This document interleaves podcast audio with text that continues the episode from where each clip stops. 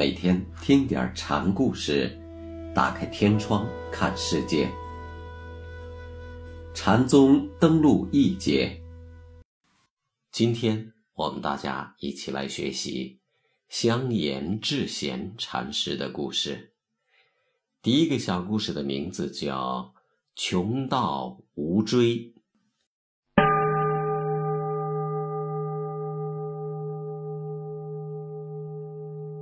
香严智贤禅师是青州人士，因为烦透了俗世，便辞别了双亲，外出求道。一开始他投在了百丈大师的门下，尽管秉性机敏聪慧，却一直没有开悟。百丈迁化以后，智贤便改从维山禅师学禅。维山禅师本来是百丈的大弟子，说起来与智贤还算是有一段同窗之谊。维山对智贤也有所知，于是他先把智贤称赞了一番，然后又提了个问题考验他的悟性。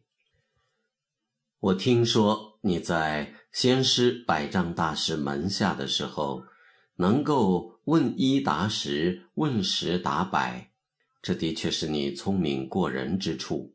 不过你用这种方法学禅，还主要是依赖理智与概念的把握。你能不能把生死大事的根本，也就是父母未生你之前的根本，说给我听听。智贤没有想到维山会提这么个棘手的问题，一时张口结舌，不知如何回答是好。回到宿舍，他把自己平日读过的那些经典通通翻出来查找了一遍，想在其中找寻一两句能够搪塞维山的言辞，结果折腾了一顿，竟是了无所获。他不禁长叹了一声说，画出来的饼毕竟充不得饥呀。此后他屡次请维山给他点拨一下，每次都遭到了维山的拒绝。维山语重心长地对他说，我要是给你说白了，以后你免不了会骂我。再说我说出来的是我自己的，跟你没有什么相干。智贤听师父这么一说，顿感心灰意冷，一气之下回到了僧寮，把自己平日修习的经典一把火烧了个干净，然后跺脚发誓说，这辈子再也不沾佛法的边了，姑且做个粥饭僧人，也免得劳心费神。于是流泪告别维山，在南阳慧中国师的墓旁自结茅庐，定居下来。这一天，智贤正在垦荒除草，地里乱石砖瓦一片狼藉，他就捡起来一块块抛到边上的草丛里，一块瓦砾撞到竹竿上，发出清脆的一声响。智贤一惊之下，通体透明，茅塞顿开。瓦基竹枝之脆响，乃是一种天籁。耳根突然接触到天籁时，实心受天籁的震动而停止活动，天机得以诚实活跃。智贤因此为之豁然开悟。他兴冲冲地返回茅庐，目守而闭，焚香一炷，遥向维山行礼致谢，口中念念有词道，师父大慈大恩，甚我亲生父母，当时要是为我说破，哪里会有今日开悟之事。言毕，又草成一记，记述自己的感悟，是这样写的：一机忘所知，更不假修持。动容扬古路，不堕悄然机。处处无踪迹，声色外微移。诸方达道者，闲言上上机。维山看到此记之后，高兴地对杨山说：“智贤这次是真的彻头了。”智贤此记最值得注意的是“忘所知”三个字。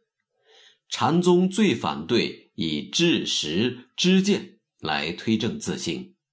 按照心理学的分类，知识大抵属于表层意识，自性则属于深层意识。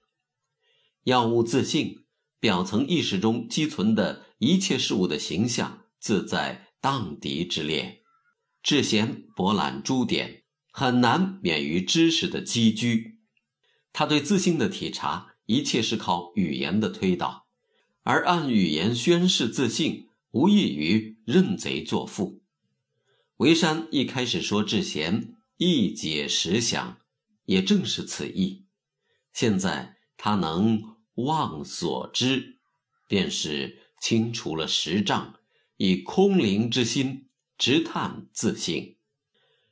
却说仰山当时听了维山对智贤的赞叹之后，他对师父说：“这首寄颂毕竟是智贤对禅机的语言表述，我得亲自去勘验一下。”于是仰山找到了智贤说：“师父对师弟领悟佛法大事非常赞赏，你能不能给我具体申述一下？”智贤便把自己做的那首禅记朗诵了一遍。仰山听了对智贤说：“这是你长期修习体验的记录，先撇开这个，你把顿悟的感受讲给我听听。”于是智贤又随口吟了一记：“去年贫未是贫，今年贫始是贫。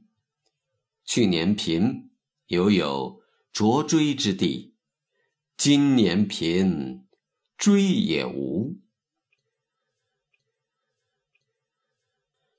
去年贫还不算真穷，因为还有个立锥之地；今年贫才是真穷，因为连个锥也没有了。”禅门中人常以贫穷相喻佛性，这一点我们在后面还要详细谈到。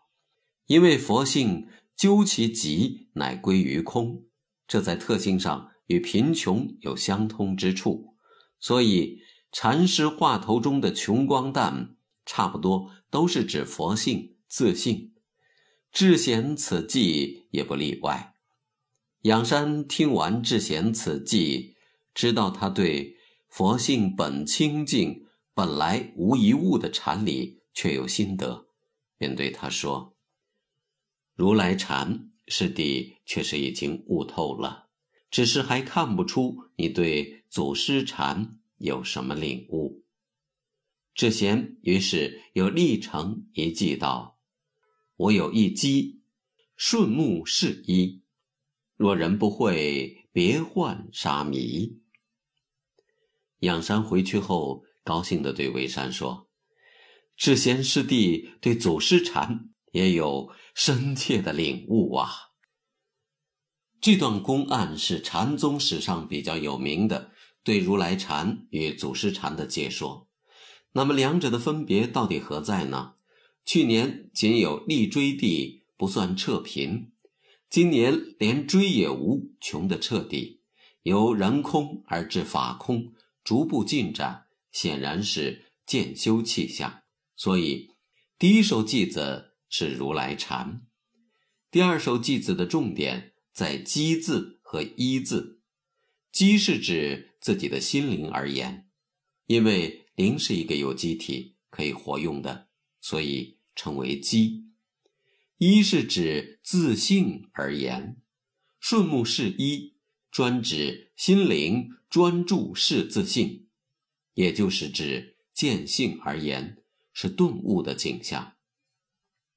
机是心之用，一是心之体，体本非用，用本非体，而又体不离用，用不离体，体用相即而又相离，相离而又相即，不即不离，是为超越体用。